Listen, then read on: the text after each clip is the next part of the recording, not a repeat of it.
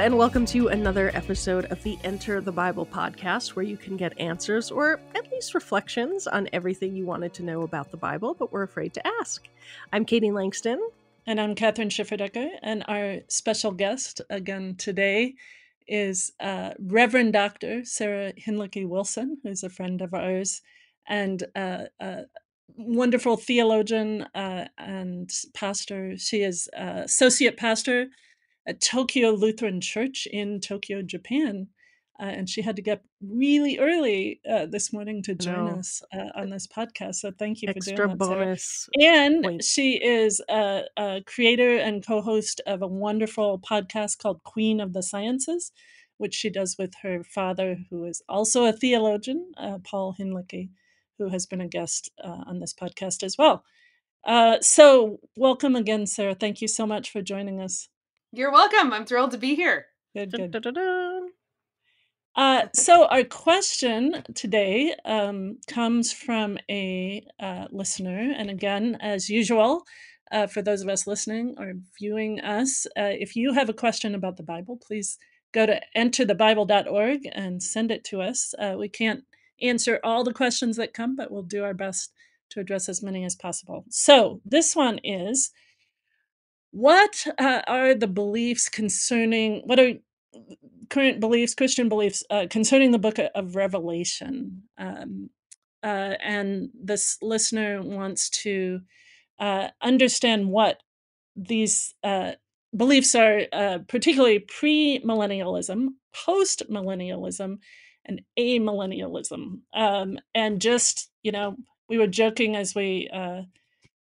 Before we started to record that we're not talking about the millennials, of which Not Katie talking about millennials. not talking about millennials. We're talking about some belief systems about uh, the end of time, uh, about uh, millennialism. So, Sarah, maybe if you could start out just by defining those terms, that would be really helpful, I think.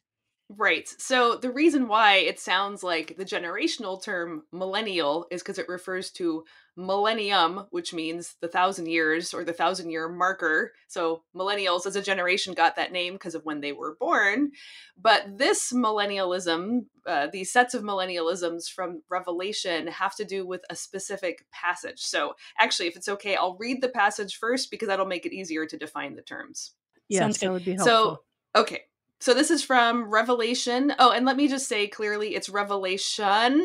There's no S at the end because this book is one revelation of the one Jesus Christ.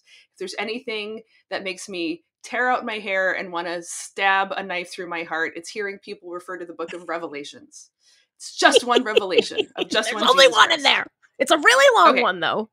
You know Okay, go on. that when as soon as I got this question, I was like, if I say nothing else, if re- listeners remember nothing else, it's going to be that it's just revelation. okay, I'm over it.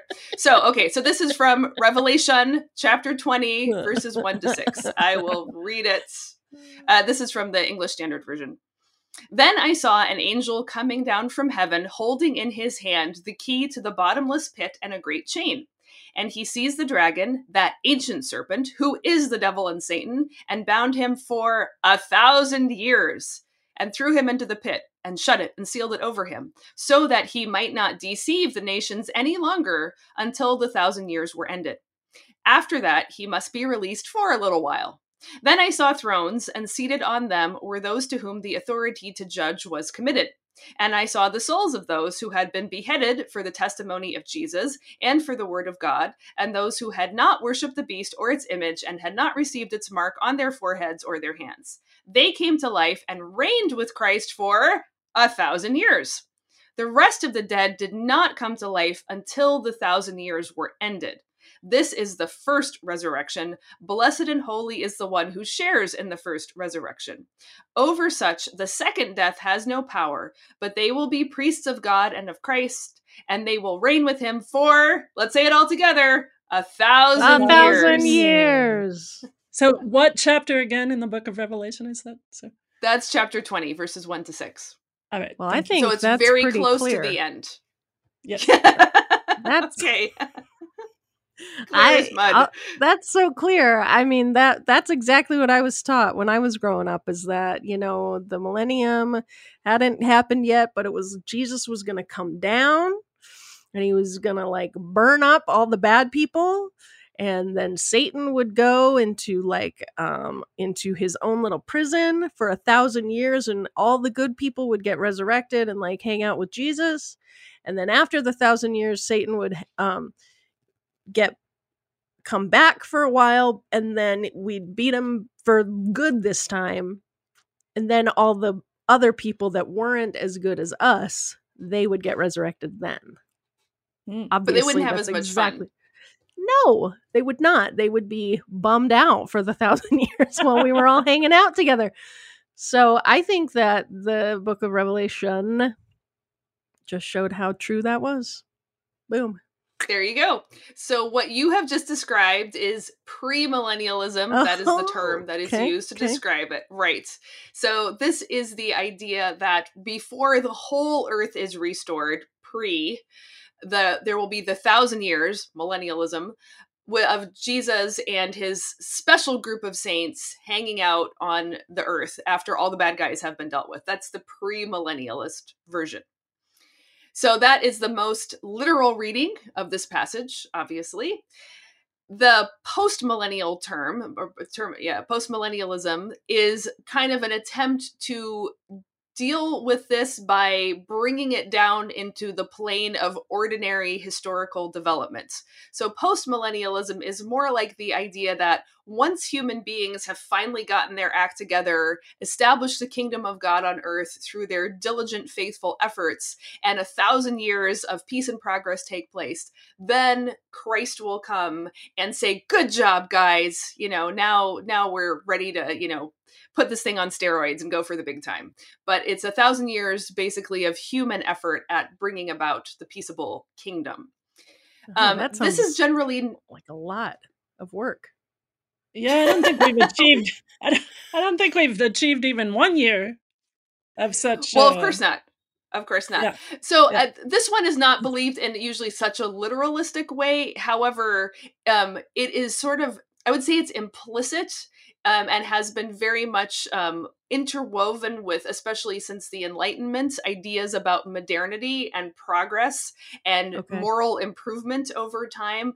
Uh, whenever you hear someone easily dismiss that back then they were bad and they were ignorant and they didn't know better, but now we do and now we're doing better, that is drawing on what is functionally the post millennialism of a lot of um, progressive or enlightenment type thinking that we can do it we just need to do it we get our acts together and we can bring the kingdom and that animated a lot of like uh, social gospel um, thinking and uh, and other uh, reform movements that often were in explicit tension with this more like cataclysmic approach of premillennialism yeah then we have amillennialism. And this is the shocking idea that revelation is not literal, it's not a code, and it's not an allegory, but it is a revelation of Jesus Christ and must be understood theologically through its native language of symbolism, which is not a code and is not an allegory, but it's a different mode of literature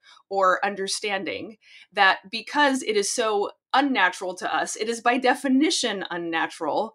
People have a hard time with it and they want to make it purely literalistic or they turn it into some sort of backup for their own um, their own ambitions and ideologies for this worldly in the you know in post-millennialism it would be progress. So amillennialism says yes something significant theological is going on here but we are not meant to read it as a literal prediction or a literal mandate for what we are supposed to be doing. But all the times and including the end time are in God's hand. God has told us very little about what it's going to look like. Jesus himself said, I don't even know when the end is coming. So if even the Son of God doesn't know, how could anyone else possibly know? So this is a deliberately, let's call it agnostic position that surely some in some way God will fulfill his promise to restore the whole earth, but we don't know how, we don't know when, and it is not our job to even speculate, much less declare to the world at large when and how it's going to happen. Guess which Just side gonna- I'm on? yes, I, yeah, me too. Me too. Uh, so, so tell, like, locate for me this uh, series of books and movies that were popular, I don't know, 10, 15 years ago. The Left Behind series. I assume that's the pre It's premillennial. Yeah. Well, okay, that's true, but there's a long pre-history to premillennialism. And I think actually, even though this will take us really far back, I think this will be helpful. Because of course, as you know, both Old and New Testaments have apocalyptic language and literature within them. Even like the Gospels, like, you know, Mark 13, Jesus' prediction of the end times. That's apocalyptic within the gospel, which otherwise is not explicitly, you know, it's it's more history, you know, biography, um, even if a theological one.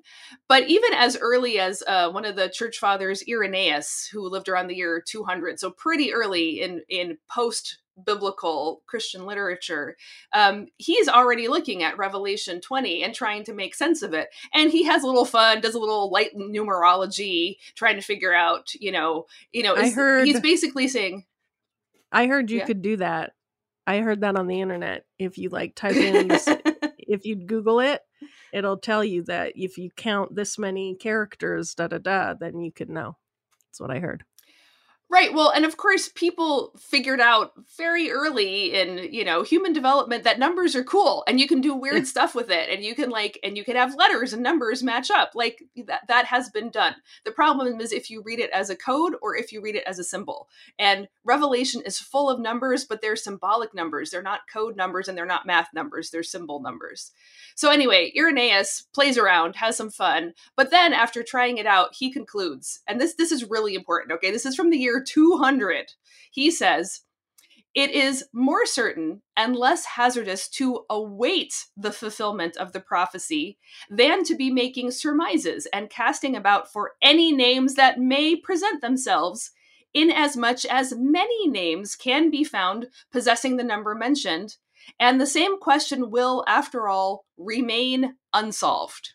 So, Hmm. 1800 years ago, one of our greatest church fathers got it. We will never know. This is something, again, in Jesus' hands. Jesus is the one who will answer these questions and um, make these prophecies true in whatever way he intends to make them true. Alas, that has not stopped Christians from uh, having indulging not in light numerology, but um, deep and dark numerology, and getting themselves very panicked. Like when the year 1000 rolled around, everyone was like, "Oh my gosh, it's been a thousand years since Jesus. We're all going to die." And then time kept ticking along, and they're like, "Oh, maybe it wasn't that millennium." And um, ever since, actually, we did it uh, you again in 2000. Yeah, that We happened again did? in 2000.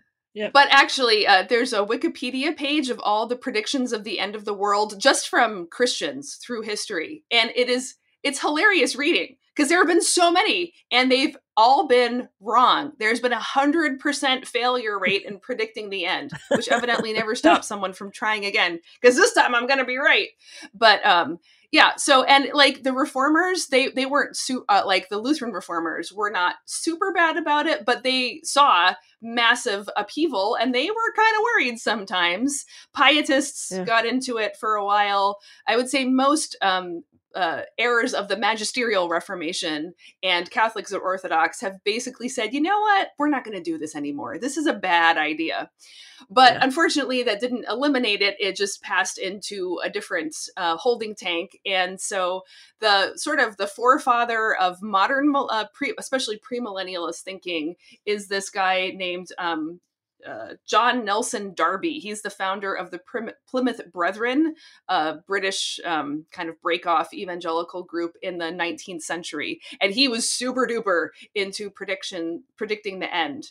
And then a lot of his ideas were taken up into the Scofield Reference Bible, which was one of the most widespread Bibles, especially in the U.S. It's from early 20th century, sometime I think maybe close to the outbreak of the First World War, which you can understand brought on a lot of apocalyptic Sure. panic again Yeah, sure. But it's basically a bible that like tells you like goes through and picks out all the prophecies and how they have been or are going to be fulfilled and that is really what like i have to say use this bad word but like infected the american christian imagination and there's Hmm. something I I think there's a lot of mix up in in just the whole American project of like such immense promise and such immense darkness and like trying to sort out you know are we are we going the right way or the wrong way? And how do we know? And who's on what side? And you know uh you know the greatest freedoms in the world ever sitting on top of you know mass death of native americans enslavement of african americans you know uh, amazing industrial progress but then loss of land and you know um, being a place that everybody wants to come to and sees as a beacon of hope. So you get such conflicting signals within the American experiments that if you want a clean answer, are we getting better or are we getting worse?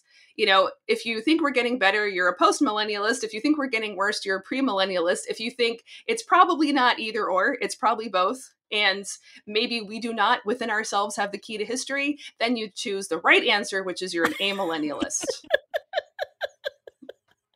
Preach How it. many more times can I say this before we're done? Okay, okay, go go ahead. Well, I was just gonna so. Yeah, so so the left behind thing, right? Like Yeah, I, I know Right, that's not as popular now, but um, you know, 10, 15 years ago, there were lots of people, uh, and and it was you know in popular literature, and you know the the the airline pilot who gets raptured, right? We haven't used that word yet. Oh yeah, the rapture. I forgot about the uh, rapture. yeah, uh, you know, Yeah. taken away, and then the airplane crashes. Whatever. It's it's uh I, I like how you classify it, Sarah, that it it it reflects our own conflicting feelings about our society, right? Are we getting better? Are we getting worse?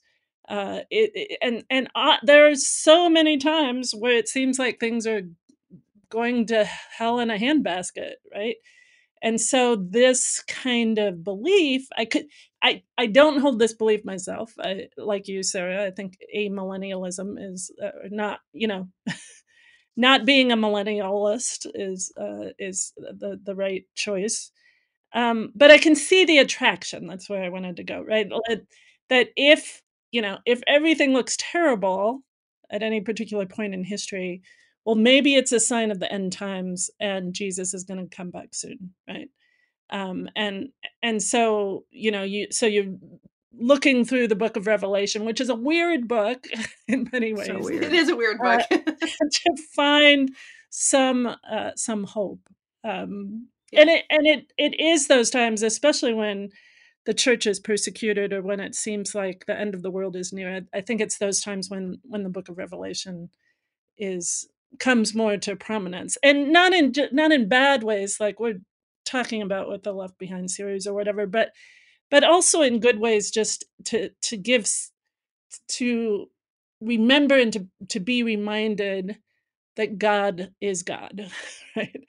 And that Yes. God has um God God has uh, God's will will be done in the end. That is the restoration of uh, all that is good, uh, and uh, and that God will reign uh, at the end of days, right? Even if it doesn't Yeah. seem that way now. Yeah, I think we should we should come back maybe as we finish up about what Revelation, the, the book of Revelation is for.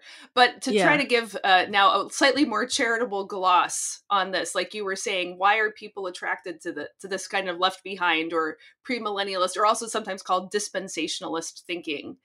I think one thing is that as soon as you realize there is history, you can't help but asking where you are in it. And how do you interpret it? Is history one damn thing after another? Is there a narrative thread? Are things inevitable or are they contingent? Are we close to the end or are we still close to the beginning? Like you, you can't once you know there's history, you have to ask those questions. But it's almost impossible to get a very satisfying answer to any of them. There's also a question of whether the origin is greater or the goal is greater. So one kind of thinking says it was perfect in Eden and everything has been declined since, and the goal is to get back to Eden.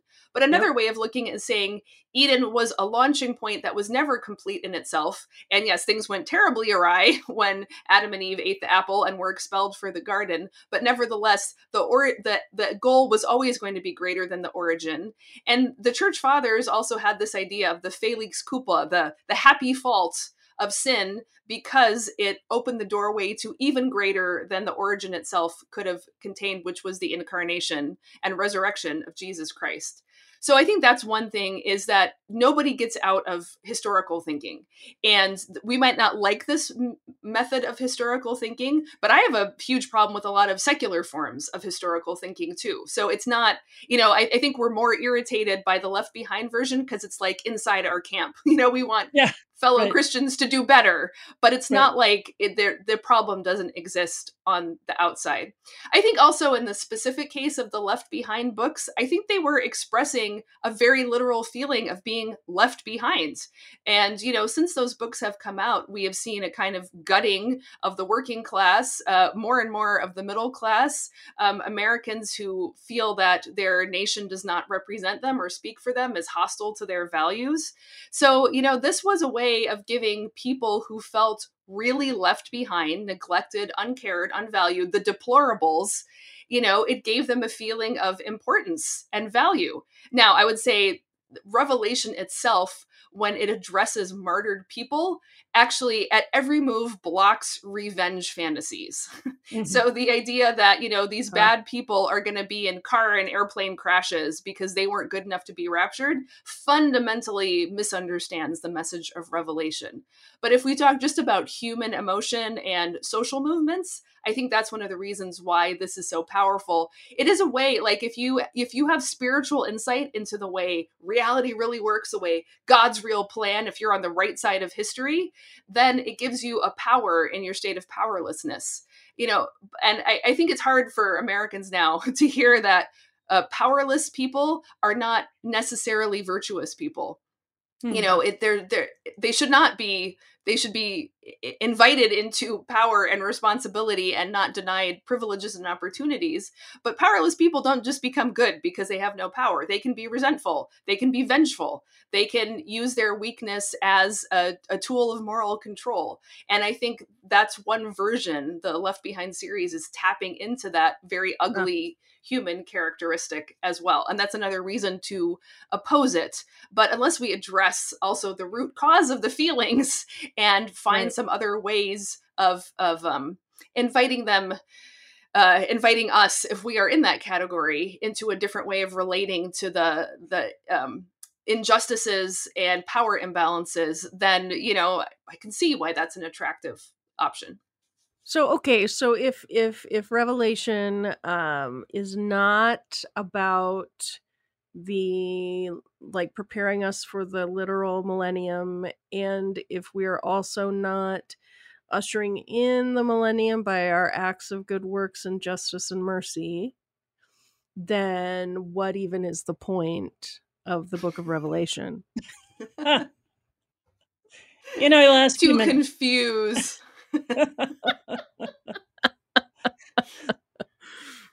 Well, it's it's to give hope, I think. I mean, in all of its weirdness and all of its symbolism and you know, oblique references like, you know, Babylon is is Rome and eh, eh, you know, it it's it's to say in the end the blood that is shed is the blood of the lamb. And it is the the the crucified and risen lamb, Jesus Christ, who is to be worshiped and glorified uh, and and that in the end God wins. right? The beast doesn't win, Yeah. Satan doesn't win, the the antichrist doesn't win. Right? Uh, uh, No matter how bad things look, and remember John of Patmos, John is writing this exiled to an island. uh, you know, uh, things aren't cheery for him, right? No matter the what it looks like on the ground, God wins in the end, uh, and and and not not the you know God of the Greeks and Romans or the God of empire, but the God that we know most fully in Jesus Christ, right? The the the one who gave himself in love for the sake of the world, this the self-giving, sacrificial um, Lamb of God uh, who gives himself for the sake of the world. So, it, it, in all its weirdness, I think um, I think the Book of Revelation in the end is a book about hope. yeah i think it's it's written um, of and for martyrs and not people who think they're martyrs or Yeah. who uh, vainly wish to be martyrs Yeah. but people who are actually facing their own blood shed from a power that doesn't care about shedding blood is just happy to get rid of them. And i think on some level revelation is really meant for those people above all and we can do our best from positions of scholarship and security to understand it in the, the most responsible and theologically insightful way possible. But i think in in some respect revelation most of revelation is not for us. However to immediately caveat that at the beginning are the letters to the seven churches and they range from faithful churches to lukewarm churches to nearly apostate churches and in that respect all all churches are called to read this book and recenter themselves on the theology of the ultimate martyr, who is Jesus Christ, of course, the Lamb who was slain before the foundation of the world, as Revelation says.